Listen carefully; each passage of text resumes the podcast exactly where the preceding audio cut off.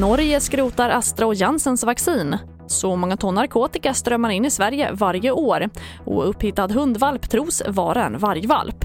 Ja, här är TV4-nyheterna som börjar med att norska Folkhälsoinstitutet anser att varken AstraZenecas vaccin eller Janssens vaccin mot covid-19 bör användas i det norska vaccinprogrammet efter att allvarliga men sällsynta biverkningar kopplats till vaccinerna.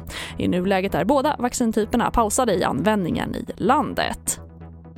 Och narkotikasmugglingen i Sverige är mer omfattande än vad man tidigare trott. Det har framkommit efter att polisen gått igenom den krypterade kommunikationsplattformen Encrochat.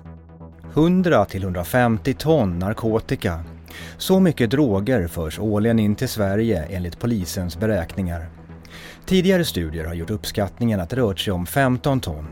Men den nya bild som polisen ger kan alltså tiofaldiga mängden narkotika. Enligt polisen bedrivs smugglingen i närmast industriell skala och främst genom vägtransporter där narkotikan göms i vanlig last. Slutdestinationen är storstäderna Stockholm, Malmö och Göteborg men även flera mellanstora städer. Och reporter här var Thomas Laufs. Och en grupp ungdomar från ett HVB-hem i Hagfors kan ha begått miljöbrott under en skogsutflykt, rapporterar tidningen Svensk Jakt. Ungdomarna ska under en tur i skogarna kring värmländska Lesjöfors ha hittat vad de trodde var en hundvalp, men som nu tros vara en vargvalp. Och eftersom varg är statens vilt kommer ärendet nu att utredas som miljöbrott. Och vi avslutar med att berätta att Vasamuseet i Stockholm öppnar dörrarna för besökare igen efter att ha varit stängt i 200 dagar, det rapporterar SVT.